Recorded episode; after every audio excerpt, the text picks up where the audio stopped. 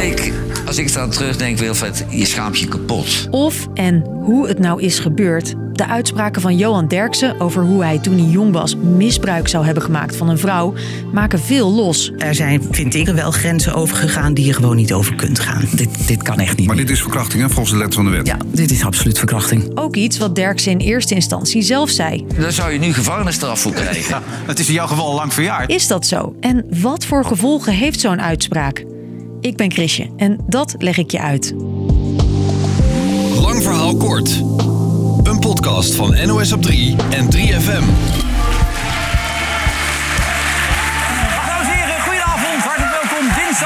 26 april. En alweer een aflevering natuurlijk van Vandaag in Site met Johan Derksen. In de talkshow Vandaag in Site wordt de zaak Johnny de Mol besproken. De presentator legt voorlopig zijn werk neer omdat hij wordt beschuldigd van seksueel overschrijdend gedrag. Waarna de mannen aan tafel het hebben over wilde jeugdverhalen. Ik was met de keeper van Veendam met twee juffrouwen op stap. Vertelt Johan Derksen over wat hij noemt een jeugdzonde. We zijn weggegaan en die juffrouw die lag bewusteloos eh, op, op zijn bank. En daar stond zo'n grote kaars en die hebben erin gestopt. Dus technisch gezien Ja. zal een officier van justitie het als verkrachting kunnen uitleggen. Ja. De volgende dag en een fikse mediastorm later veel ophef over het kaarsenverhaal van Johan Derksen. Ontluisterende televisie. Kwetsend en denigerend. Talpa Network wil snel met Johan Derksen in gesprek. komt Derksen er in de uitzending op terug. Het AD schreef van Derksen penetreert eh, vrouw met kaars. Ja. Dat is allemaal gelul. Hij had de kaars tussen haar benen neergezet, zegt hij. Dus toen wij weggingen stond die kaars loodrecht de lucht in. Ja, maar dat, dat, dat was natuurlijk gisteren niet helemaal duidelijk. hè? Nee, maar je kunt niet een duizend uren kaas in, een- in een vagina Dat is heel knap stoppen. als je dat weet je wel. ja. Dus daar is geen sprake van. Wat er nou precies is gebeurd is dus onduidelijk. De vrouw in kwestie is onbekend, dus we moeten het hebben van zijn verhaal. In de eerste verklaring zegt Derksen dat de vrouw bewusteloos was toen hij de kaars in haar stopte. En volgens advocaat Richard Korver, die vaak misbruikslachtoffers bijstaat, is dat strafbaar, maar geen verkrachting. Wat hij vertelt is eh, wat juristen noemen seks met een onmachtige. Dat is geen verkrachting zoals veel mensen denken. Want voor verkrachting is dwang nodig. En die moet je kunnen uitoefenen op iemand die weerstand kan bieden. En dat kan een onmachtige niet. Vandaar dat we dat in een apart wetsartikel hebben verwoord. Eh, en we noemen dit dus seks met een onmachtige. Seks hebben met iemand die slaapt, bewusteloos is, dronken, gedrogeerd of bijvoorbeeld verstandelijk gehandicapt. Deze personen zijn dan juridisch onmachtig. Daar kun je maximaal acht jaar cel voor krijgen. Dat is vier jaar korter dan bij een verkrachting.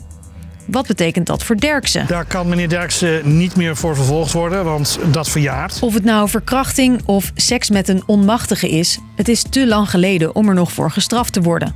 Toch onderzoekt het Openbaar Ministerie wat er precies gebeurd is en roept betrokkenen op zich te melden. En daarna beoordelen ze of het nu nog strafbaar is, al denken advocaten dat die kans dus heel klein is. We hebben het OM gevraagd waarom het wordt onderzocht, maar daar geven ze geen antwoord op.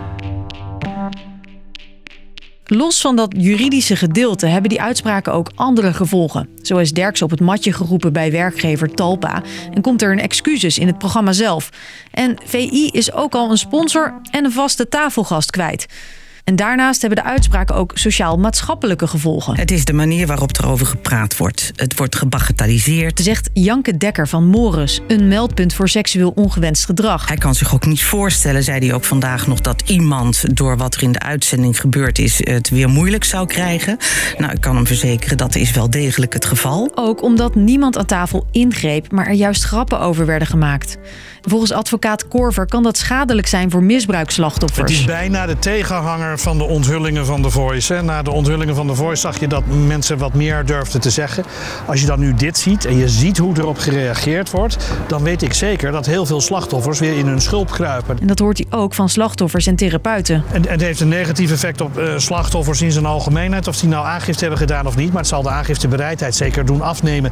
Dit soort eh, ridicule reacties, maar met name ook het niet ingrijpen door de omgeving. eh, ja, dat doet de zaak echt geen goed. Dus, lang verhaal kort. De uitspraken van Johan Derksen over wat hij een jeugdzonde noemt, maken veel los en hebben gevolgen. Vooral voor slachtoffers van seksueel ongewenst gedrag. Voor wie het moeilijk kan zijn om dit soort verhalen op zo'n lollige manier verteld te horen worden. Juridisch gezien hebben de uitspraken van Derksen vooralsnog geen gevolgen. Onder meer omdat het te lang geleden zou zijn gebeurd. Toch doet het OM onderzoek en als daar wat uitkomt, dan lees je dat natuurlijk op onze site of hoor je het in onze nieuwsbulletins op 3FM. Dat was hem weer voor vandaag. Morgen rond 5 dan zijn we er weer met een nieuwe aflevering van Lang Verhaal Kort. Bedankt voor het luisteren.